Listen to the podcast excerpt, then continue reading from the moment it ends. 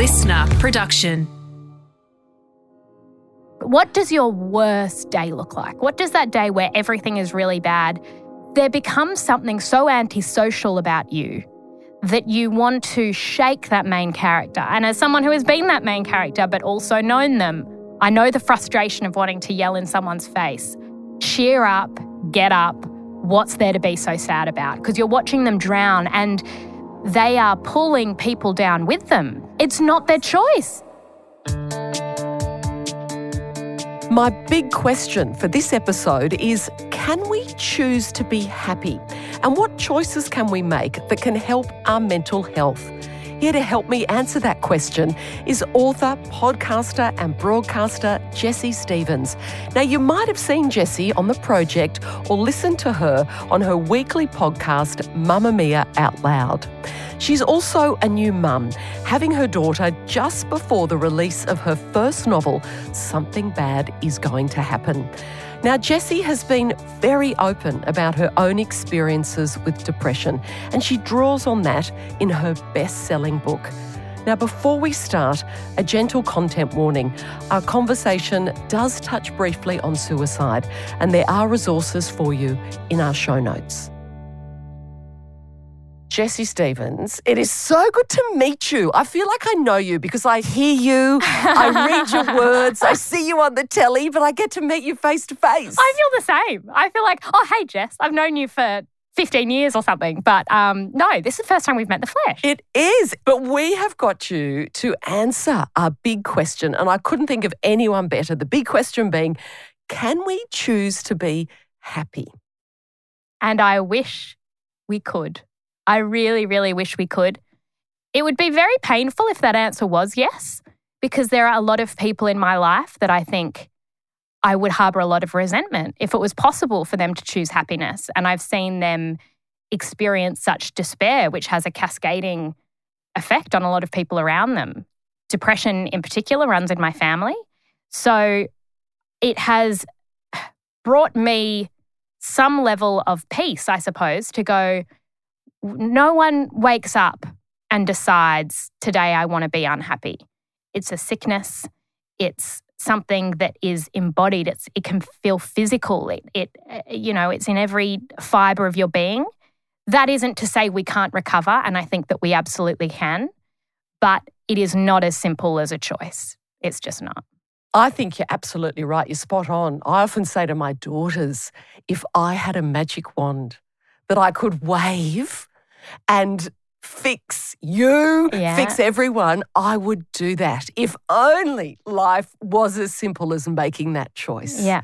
And the older we get, I think the more complex we realize it actually is. That idea of happiness, because I I don't actually think there is such a thing. I think there are moments of joy.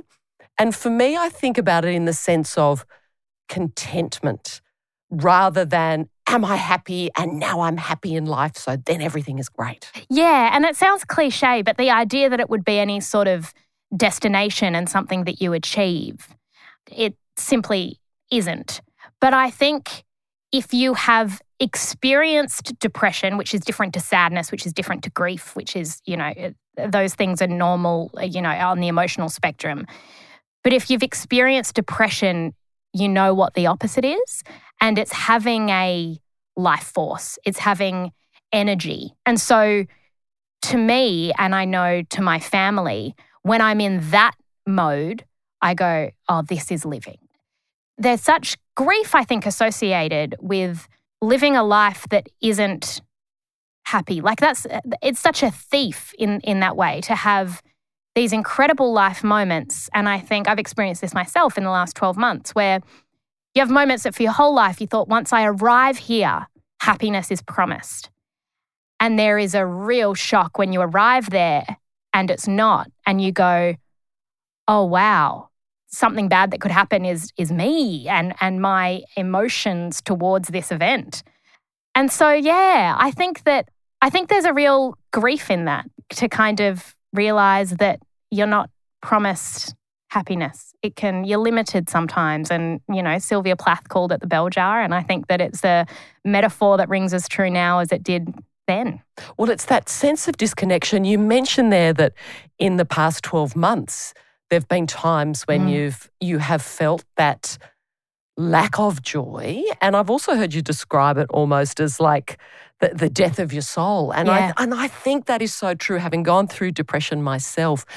Can you share with us what that has looked like for you in Mm. these past 12 months? Yeah, it certainly isn't sadness. It's not as simple as that. I had um, depression during my pregnancy, and I've been medicated for depression for 10 years, and I thought I was out of the woods. And then We're never there yet. That's what I I've was learned. Not, I was not. I was like, I chose to be happy. How is this happening to me? and so during pregnancy, I started feeling more than anything a numbness, a disconnect, like life was happening on the other side of a pane of glass. And people would say, Are you so happy? Are you so excited? This is, you know, I wanted a baby. Why, why had this suddenly happened? But I felt as though life was something I couldn't touch. And I was walking through life as though it was sort of quicksand, it was sludge, it was the energy. And this is why I think a lot of people describe it as a sickness. I felt sick. I felt physically sick. I felt tired. I had no energy. I couldn't sleep. The body clock stuff was just all over the place. And then I was arriving, I was kind of in the thick of that when I got married. And I went, This is my wedding day. I know I love this person.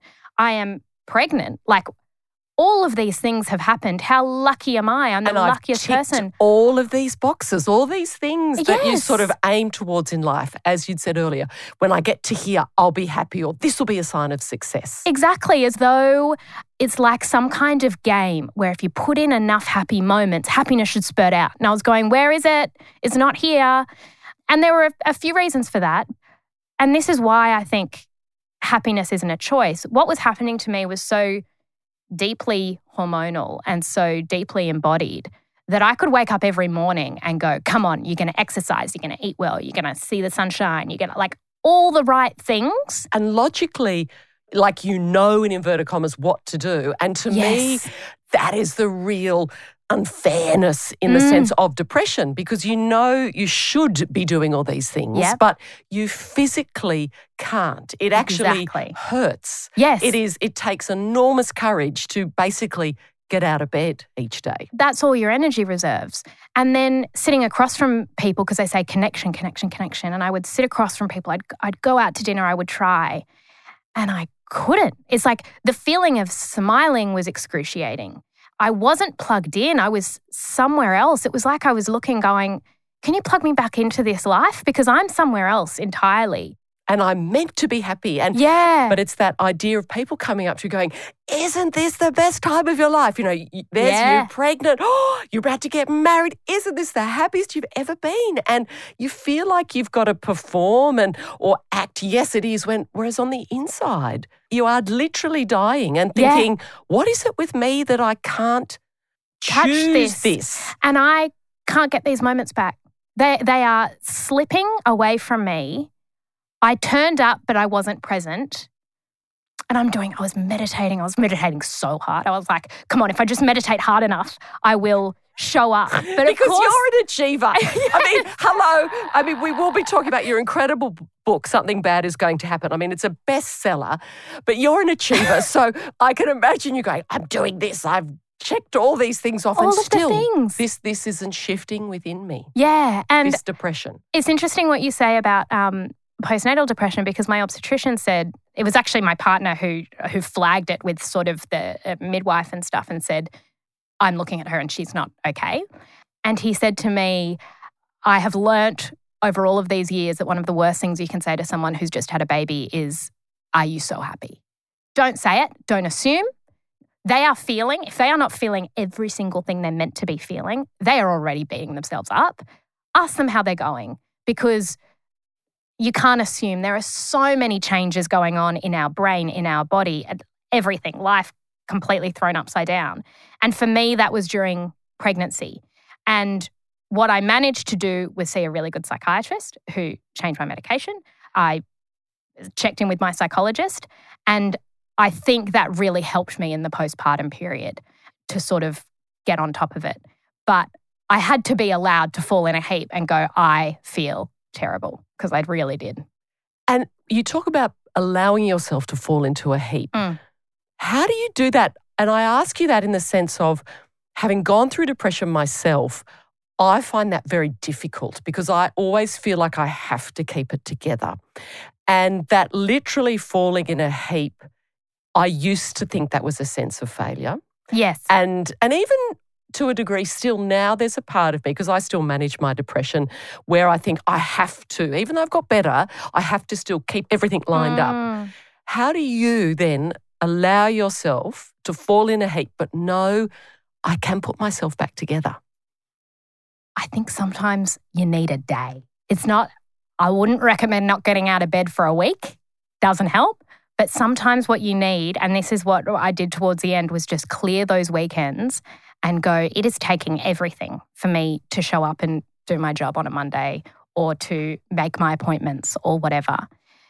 To go, I am not thriving and the exercise is going to fall away. And uh, towards the end, that's what I was more so able to do.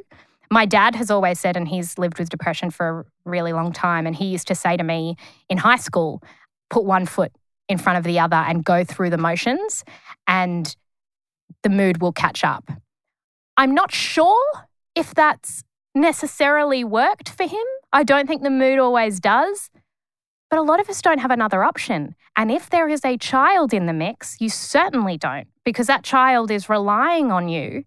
And I think that's the tragedy sometimes of postpartum depression is that a lot of people don't even have time to flag it. And then you are so last in the, you know, people being looked after, and the focus is this little baby. And that's the important thing, too. I might have been pregnant and depressed. I still loved that baby. Like, I still but of course you do. Yeah, that's, of course you do. And that's a given. And I think almost there's a misconception sometimes with well meaning people who think the perinatal depression or postnatal depression, oh, there's an issue but with the mother and the baby. Not at all. And it's almost like I know with me, it would manifest itself in I loved very much, I had it very much with Allegra, my eldest daughter. I loved her so much. I was so worried about what might happen to her. But there was the love that I felt for her was never in question. No, I was uh, listening to Ian Hickie, did this incredible podcast recently, and um, Dr. Ian Hickie, and he was saying it can almost feel like a jet lag in terms of your sleep's not right, your appetite's not right, you know you're not yourself, you're not plugged, you know, you just feel like absolute crap and you can't enjoy, get on a plane and go to Paris. You can't enjoy Paris until you get over that jet lag. But imagine that for months. And that doesn't mean you feel sad towards the person you're holding. it's not even sadness isn't it i think that's why i've leaned into sort of the description of the death of the soul because it's something within me is not there it feels like that's dying and i'm walking around as this empty sack of flesh going i don't know who i am i've forgotten how to laugh I've forgotten how to do the things that make me happy. People say, well, what'll cheer you up? What if you go to the movies? This is the trap is that there is not a single thing I can do today that I honestly believe is going to make me feel better. And I think admitting that is kind of a little bit freeing. It is. Mm. It is.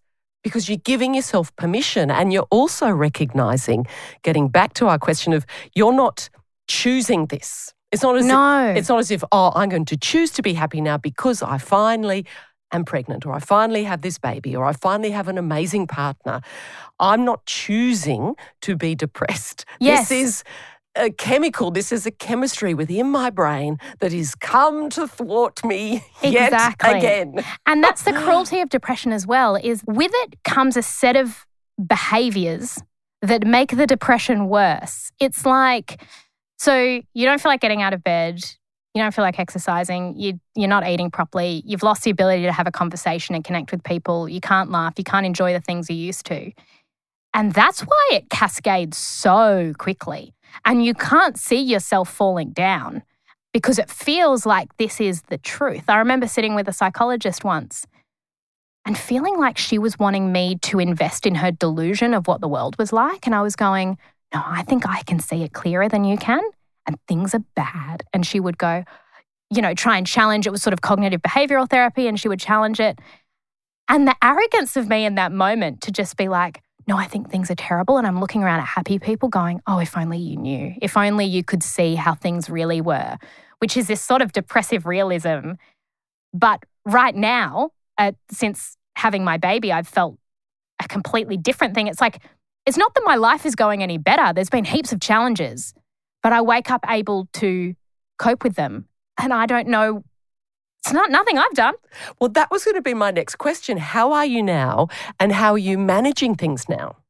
I've had to make some, I mean, I read something recently about self care that said that if it's something you can buy, that's not self care. It's a. Oh, I reckon you can.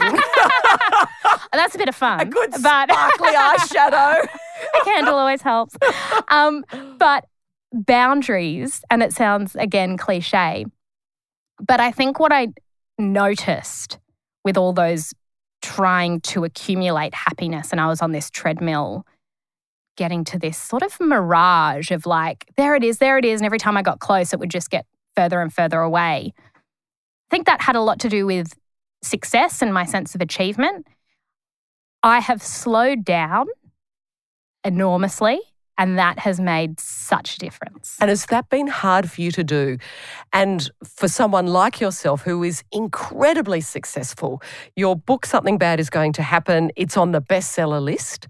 I mean, it was released just before you had Luna. Yeah, yeah. And and you're an incredible successful podcaster and writer, you're on the project. You know, you're kicking all these amazing goals. So how hard is it then to actually go, you know what? I have to either step back from that or still do it, but not invest as much of yeah. myself in it. It's hard because when we talk about burnout, we don't expect that we would be burnt out from doing things we love. And I love all of it. And so I'd look at it and go, no, no, but I really want to write on that show. And I, I really do want to. I love doing the project and I love doing this and I love doing that. But working seven days a week is leaving me miserable. So, what I've found is that I'm good at saying no to things on behalf of Luna. I'm not good at saying no to things on behalf of Jessie. So in that way, that continues. Believe me, my daughters are now teenagers, and I'm still not great at saying no to things. But when I think about my girls, and then I'm like, no, I'm doing it for them. Yes, it is easier. It's funny, isn't it? It is. And a friend said to me, "It's the hardest, easiest decisions you'll ever make." Because I've said no to things I've really wanted to do. And I've not thought about it for a second because I've gone, no, I know what the decision is. That's a bit of a shame. Like, you know, there was something tonight on an event that I would have loved to go to. And I went, no, I can't. I'll be with Luna. And that's freeing. And that's freeing. And I think that in that way, I can prioritize rest and I can prioritize being present and as long as then you don't put pressure on yourself yeah. to then go, okay, I am now being present 100% of the time. Exactly. Because then also, I know when your kids are little, there were moments when I was like, I actually don't want to be present. I need to dissociate. I'm, I'm going to lock myself in the cupboard and eat M and M's, or get on my phone or something. Exactly. Oh, that sometimes so I need give that yourself phone. permission for I have all my that. moments of presence. I'm like, for this hour, I am going, we're going to sing and we're going to have a chat and it's going to be wonderful. And I'm going to put you down for a sleep and I get my time and it's wonderful and I'll lay on lay in bed and look at TikTok. It's not going to be I'm not going to go and do something productive. Good. Something like horrible. For you. Yeah. so in terms of putting yourself first or Luna first, so you're doing more of that, what else are you doing, Jessie, to look after yourself? The big thing has been medication and getting that right.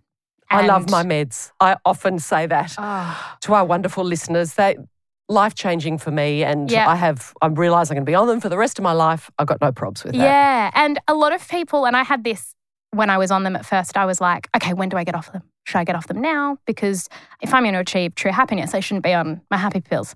Uh, no, and they're not happy pills. It's something else. They allow me to function and to get to a point where I can employ the good behaviors that will keep the momentum, the wheels moving. So because I'm on that, I can get out of bed. I'm a really bad sleeper, and during pregnancy, still? are you still a bad yeah, sleeper? I'm not good. It's the insomnia during pregnancy was really bad. So that's something I'm working on. I've read every book on it. I've like, but of course the, hard, you have. the harder you try, you're going to do a PhD in it, and that's, that's going to be your next, next book, book. your How next I novel. Learned to sleep. it's like the harder you try, the worse you get at sleep. Yes. You yes. got to not try. Yeah. So I'm like, don't try, don't try, don't try. And then it's 4 a.m. Or get up. Sometimes Yes. you've just, you have to almost go, you know what? No, I'm going to get up. I'm going to watch some crappy Yep. Real Housewives, whatever it is, and then try again a bit later. Or even if I'm not sleeping so great tonight, I've got tomorrow night. Or I just think, again, all of us need to take some of that pressure off. Yes. And I think as well, you know, it's listening to you talk.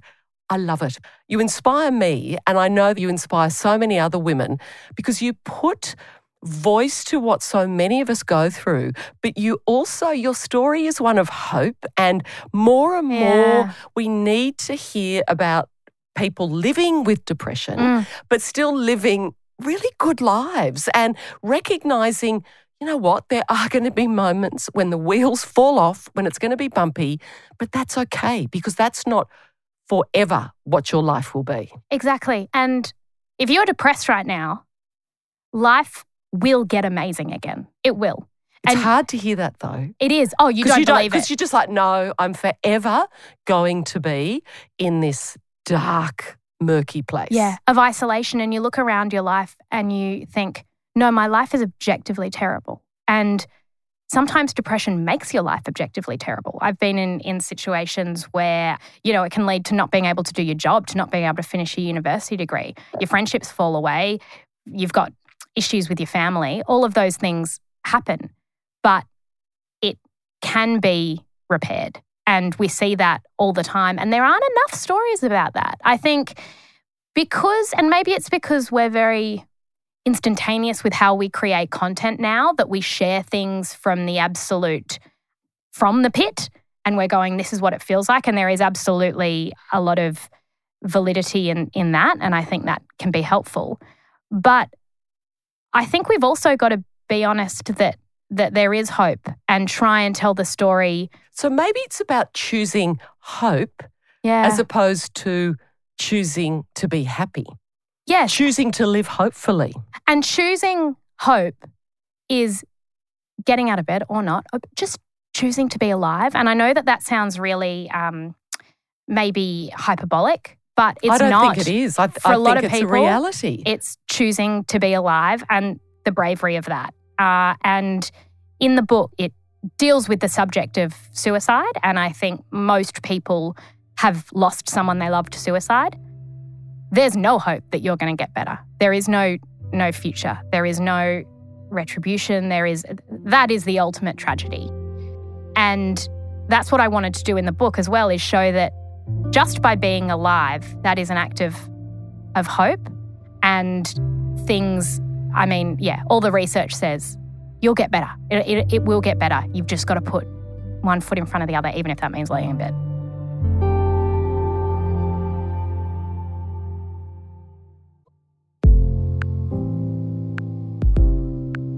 So, your book, which I finished on the weekend, Something Bad is Going to Happen. And I, what I have to confess, though, to you is initially I was resistant to read it. And why I was is uh, having my own experience of depression. My mum has got bipolar disorder. We have other members of our family with depression. And so, so much of my life is this. And so, and I was thinking, I don't know if I want to read it. Do you find that you spend a lot of your time as well trying not to look at it? Yes. You're like, no, no, no, I'm I- looking at the sun. Yes, I, I want to look at the blue sky. Oh, it's great. I'm choosing to look at the blue Yeah. sky. However, I loved it. Thank you. It made me weep. It made me think about my own family. It made me think about my own experience of depression. And it made me think about my daughters and their generation as well and what's Mm. ahead for them. Mm. So I really I want to thank you for writing this. And it has resonated with Thank so you. many people. And that is significant just th- through how well it's doing. But I found there was something very visceral that I found reading it. So thank you. A lot of people have said that there are moments that are sort of deeply uncomfortable. I think if you have been there, where the character goes, you go, no, no, don't take me there. Don't take me there. I, I know what it feels like. Um, but that was intentional because I wanted people who have never experienced that to follow a character to being completely undone. Not this kind of, you know, people talk about the sad girl novel and it's this idea of, I don't know, things get a little bit bad and it's a bad boyfriend or whatever. And I, I and you have a day or two in bed. Yeah. Drink too much, but then you get over it, exactly. and life continues I with a new pair of jeans. No, let's. what What does your worst day look like? What does that day where everything is really bad, like? There becomes something so antisocial about you that you want to shake that main character. And as someone who has been that main character, but also known them, I know the frustration of wanting to yell in someone's face. Cheer up, get up, what's there to be so sad about? Because you're watching them drown and they are pulling people down with them. This and is again, that's not their choice. it's though, not their is it? choice. but it can be, and you're spot on. Infuriating. Yes. When you're when you love someone, when you're a more than a bystander, you want to help them, but you feel powerless. And I think also that was what really struck me too, reading your book. Those moments when the beautiful main character Adela, there were moments when she sort of felt powerless with her mum when she'd see Mhm. what her mum was going through. And I've heard you also talk about moments when you felt powerless with your dad, when Yes. you'd see him going through it. We set ourselves these, I used to do it with my mum, these ideas that if we do something, that will make the person better. Yeah. And that doesn't happen. But why do we do that? I think it's it it has to start in childhood because I have this memory of being about six or seven, knowing my dad was sad and going, if I just vacuum the floor, I think that'll fix it. And so I'd vacuum and then I'd go, what if I tell a joke? What if I have a really good story? What if I come back and my report is amazing? And my dad never put that on me, but it became my job. The pain of watching a parent sad was so like consuming. And the irony to that is he watched his own dad sad. And so I'm sure there's an element of learned, but the most recent research is suggesting this is genetic. And when I speak to my 96 year old grandfather, the fact that, you know, we live in different worlds, I'm a woman, he's a man, we had the same thoughts at the same age. Like there is something happening See, isn't here. that phenomenal? There is that intergenerational link, isn't there, Exactly. with mental illness? Absolutely. And even though they can't point to the exact, it's different for everyone. It is completely different. Some people, you know, it'll start with sleep. Some people, it feels more physical. Some people, it's a certain, in our family, it felt like there was a certain age where people unraveled. And even though my problems are very different to my father's problems, this dialogue that we've created to go, hey, do you ever feel like, and then say something that to someone else they'd go, that is the darkest, saddest crap I've ever heard. But that's been a lifeline for our family. And in fact, there's been a lot of humor in that. And my mum, who has does not struggle with her mental health, is just looking at all of us going, get it together. Can we just have a nice dinner without everyone bloody t- talking about death or talking about um, despair? But that's our our way of coping. And it's funny, and I, I wonder if you've experienced this this too. Sometimes you feel like you're doing well, and maybe this is me being an identical twin as well. And then the person that you love, they sink, and so you It's never. It's it- never it's never perfect. even keel. you're kind of you're like, I've got myself together. Yeah. Oh dear, people around me are falling apart. Oh, they're together now. I'm falling apart. And I suppose you know, thinking about that idea we've been talking about. Choosing to be happy. We've decided it's not as simple as that. You No. cannot choose to be happy. What, though, could we do in terms of choosing to help our mental health? There'd be people listening Mm. who, I mean, we've already spoken about if you are feeling depressed, although you're not going to feel like you're getting better, you will get through, hang in. Mm. But what are some other things that you could perhaps say to someone who's listening about what you could choose to do to help your mental health? I think the number one thing that has been found is to keep trying with the connection. So if that's with family, friends, anyone, just try the dog, anyone, just connection to completely disconnect is to make things worse. But what I will also say to those people is that there's something structural going on. And this thing of thinking that we can solve, and, and look, seeing a psychologist, go to your GP. Medicine will work for some people, it will not work for everyone. There are different approaches. But there's also something structural going on, there's something bigger going on. And I think that's important to note as well that it's not your fault and that, for example, the big thing I wanted to talk about in this book was the role of class because I speak from a position of someone who can afford to see a psychologist at the moment. I know what it feels like, you know, 10 years ago to not be able to, to go, that's not something I can afford every week. So there is something broken in our mental health system. And I wanted to speak to that as well, because when we talk about mental health, we're just not talking about class enough. And there's this term or this idea of, of deaths of despair or a sort of slow violence of people living in certain circumstances that are genuinely incredibly difficult. And we can tell them to go for a walk, but it's not going to fix it. And there needs to be more resources and for this to be a more democratized approach where at the moment I still think there's an incredible lack of if you're in need of acute mental health care, you cannot get it. And there needs to be some structural changes there. What this robs you of and what this does to a society when people are this sad, it's monumental. So that's the big thing.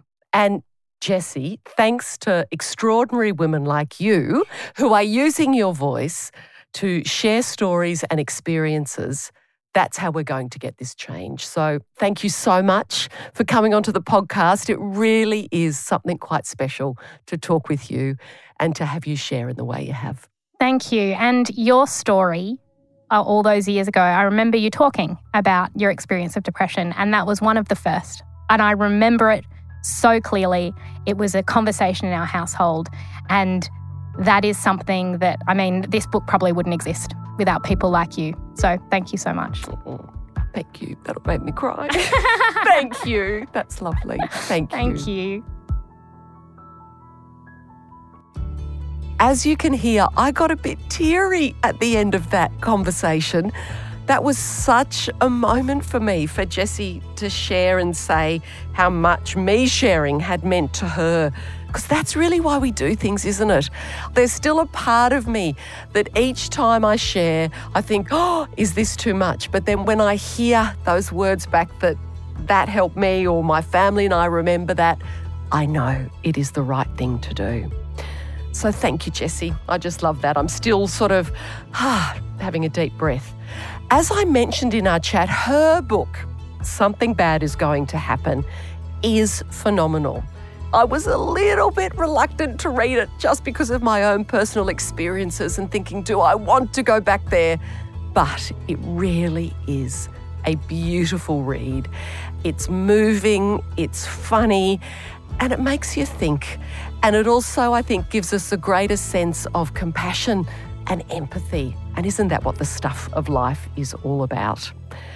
Now, for more big conversations like this, you can subscribe and follow the Jess Big Talk Show podcast. It means you'll never miss an episode. And if there's someone in your life who you think might enjoy this conversation, why not share it with them by tapping the three dots on your phone and you pass it along? It is that simple.